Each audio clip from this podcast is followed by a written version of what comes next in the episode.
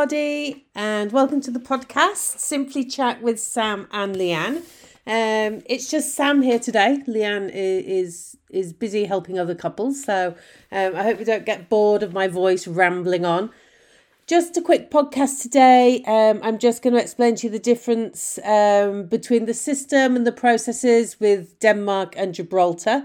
Obviously, they you can both have you can have wonderful ceremonies in both of the locations, but the document requirements and the way that everything is processed and things like that are slightly different.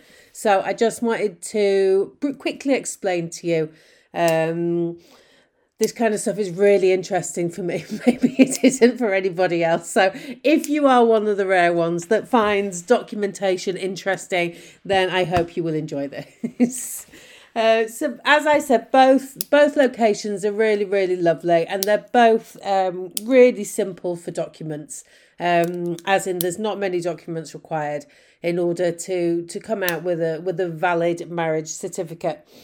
So, for first, I'll start talking about Denmark. Now, obviously, we all know about Denmark. It's um, a European country. It's part of the Schengen area. Um, it's a Nordic country as well. It's beautiful in the summer, really, really pretty, and very, very cold in the winter. Wet, uh, windy, uh, snowy. Uh, so it's not for the faint hearted in the winter, but if you do manage to get over there in the winter, you will absolutely love it because, of course, the Danes have this um, this great thing called hygge, which is coziness and they are all about keeping warm uh, and cozy all the way through the winter. Anyway, this is not a tourist um, information report for Denmark. So, just to um, go through a little bit about the Danish process with you all. Um, in January, on January the 1st, 2019, so almost coming up to two years ago now, uh, the Danish government changed the way that the marriage applications were processed. Previously, we used to make the applications directly to the town hall where the couple wanted to marry. And each town hall had their different rules and regulations, um, and they had their different document requirements, different presentation details. Um, so it could have been quite complicated for those who don't work in the industry who were going to marry and make the application directly. So they they uniformed it all um, in January 2019, and now all the applications go through a central government office called the Agency of Family Law. This is called the Familiehuset. Now that's my best but best attempt of saying it in the Danish language. Um, but it translates as the Agency of Family Law. And here there's a group of people um, who go and they will look at each and every application. So, what you do when you make the application is that you upload it onto the secure server with your documents and um, you will be signed a caseworker. So this caseworker will look at the documents and, and they'll they'll approve the file, ask for further information. So each case is looked at individually. Uh, so if there's any kind of complicated or or things that you want to explain or something like that, it's it, that's great because it just goes to one person and you'll always communicate with that one person. Excuse me as the um once you get your approval from the agency of family law i just wanted to say that you can marry in any town hall in denmark. So you will specifically apply for one town hall in the application. Once you get the approval the electronic file will be sent through to the town hall that we put on the application but this can be moved. So it's not kind of like the one one one town hall only. You can marry in any town hall, and it's our job to to call around the to- town halls and find out who's got availability and space um, on the date that you want. Um, so just a little bit about the documents that are required for Denmark. Um, they're really really simple. Uh, we would need uh, ID documentation, so passports. If you're a non EU citizen, then we would need a copy of the full passport, every single page, even the empty ones, including the outer covers. If you're an EU citizen, then just the information page of your passport or the front and back of the EU ID card. Uh, UK citizens at the moment, they fall under non EU, so we need the full passport for that. If you are a non EU citizen residing in the EU or an EU citizen residing outside of the EU, we would need the residency permits for that. Um, if you have been married before, then we need the full and final divorce decrees. If they are EU divorces, then we won't need any legalizations on them, nor if they're from America, Canada, Australia, or New Zealand. Anywhere else, we would need legalizations on them, but we can let you know all of that, um, which where you get them from and, and what exactly you need. After that, we would need what we call a relationship document. Now, this is something that our couples really, really enjoy doing. Um, it's a, it's a document that we make ourselves, or you make yourselves, um, including just a short synopsis of the relationship, how, why, where you met, how you've integrated into each other's lives, um, some photos of you two together, some of you with families and friends, um, uh, some screenshots of some call logs, um, messages between each other if, if you're not living together. Um, so that's a relationship document. As I say, you can send that through to us in bits and pieces, and we'll make the document for you, um, just to try and try and make that easier for you. After that, we would also need, if you have children together, we would need birth certificates showing both of your names. And if you're registered as living together, then some proof of this. This can be um, a utility bill or something from the registration office of the town where you're living. In terms of documents, that's it. There's a couple of pieces of paper that we need you to print out and sign that we will send them over to you. And that's it. Really simple. Um, once we have the documents, what we'll do is that we'll, we'll arrange them properly. The Danish marriage office are wonderful. Um, so nice, so helpful, and they really do bend over backwards. They are so particular over how you send documents through. It's really, really important that we send them through as scans, high quality, colour scans, all four corners of each document showing. Um, they're just really fussy about this. And we sound like such naggers, Leanne and I, when we're asking our couples, oh, could you rescan this? And oh, can you send this through again? Um, and I'm forever apologising. But they they just reject documents. They're like, no, can we have another scan? Can we have another scan? They're not clear enough. When we make the application, they have a, a time limit of five days. So they have to get back to us in five days, either with an approval or with a request for extra information. If they request for extra information, there is then no time scale on how long they need to get back to us. So it's so important that we send over the most perfect file that we can first time. If we do that, you get your approval in five days and everybody is happy.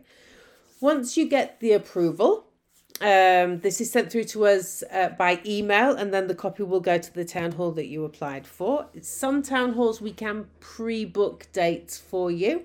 So once they get the file, everything's there, everything's confirmed. Some town halls They'll wait to receive the file and then they'll let us know the availability. Some town halls will receive the file. We can book the appointment, but there's a certain time scale that we cannot marry within, for example, Frederiksberg, which is a gorgeous town hall in the centre of Copenhagen.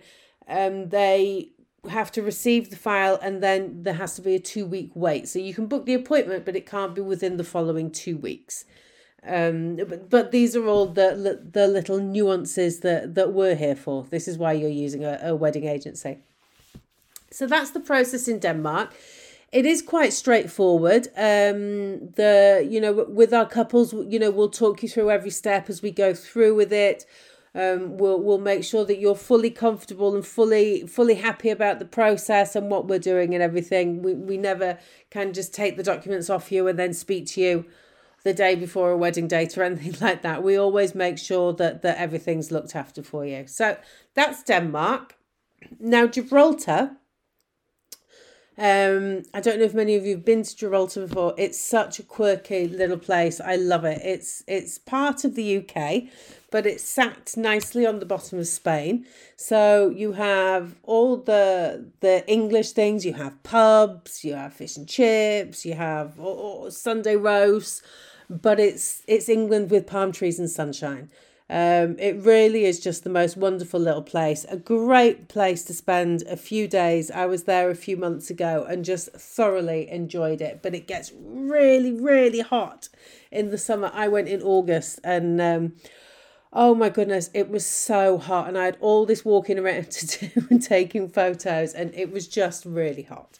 Um, but I, I did find shelter in a couple of pubs along the day, so no need to feel too sorry for me. Uh, the process in Gibraltar is equally as simple as Denmark, but slightly different.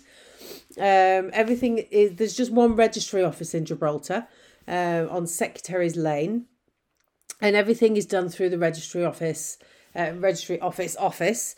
Um, so they have five or six um, wonderful people there who will check and validate documents. So, first of all, the the documents um, that you need to marry in Gibraltar are passports, just the information page for EU and for non EU, um, a, a, visa to allow you entrance into the UK if needed.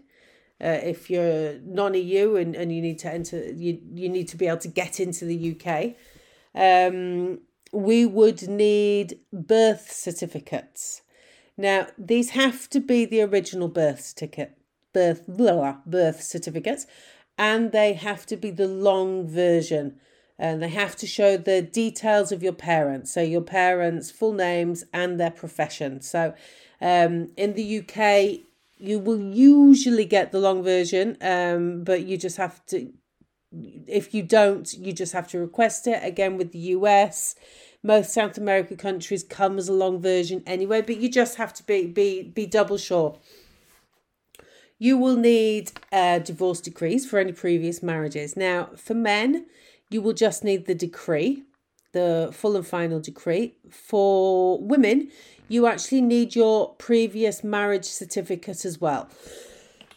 oh, excuse me, sorry. You'll need your previous marriage certificate as well. Now, this is just to follow the, the name change. Um, so they can see a full trace of that. So for women, you need the marriage certificate and the divorce decree. For men, just the divorce decree. And that is all for Gibraltar. Now, the difference between Denmark and Gibraltar also is that the day before your wedding in Gibraltar, you have to present the original documents. So you will you will have an appointment at, at COVID times. I'm recording this. So if not, then you just go to the the the registry office the day before and you present to them the original documents, original birth certificates, original marriage certificates, original divorce decrees. They will then give you an affidavit um, of of being single. Now you will take this affidavit to a notaire's office. Now we have a work with a wonderful notaire's office, which is three minutes walk away from the registry office. So when our couples are getting married in Denmark, we will book them appointment at the notaire's office. They'll be expe- expecting them you. Um, and you'll go and and just take the affidavit, complete it in front of them. They'll sign it and stamp it for you, and then you return to the registry office with this, um, and then everything's set for your ceremony the following day. Um, in terms of the the processing for Gibraltar, um, we send them the documents through by email, clear and color scans, and then we wait for them to offer us a date. You can request a particular time and date.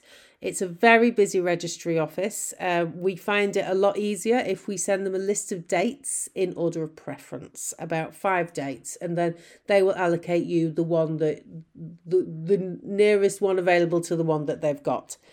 Um, and then you're set to be married. Now you can apply in Gibraltar for up to one year before the wedding date, which is great. I know that a lot of people when they're doing their summer weddings, um, you know, they want to get everything booked, they want to book the flights, they want to get everything organized, uh, you know, because obviously it's it's in southern Spain, um, it gets busy, flights get expensive. Um, so we can do it up to a year in advance, which is great. Uh, and that's Gibraltar. As I said, it, they're both wonderful places to to marry. Um, we Leanne and I we've visited both of them multiple multi multiple times. I think that's how you say it. Um, you know, so we we've been to both of the locations. We know how it works. Uh, we work so closely with the registry office and the agency of family law at all the town halls.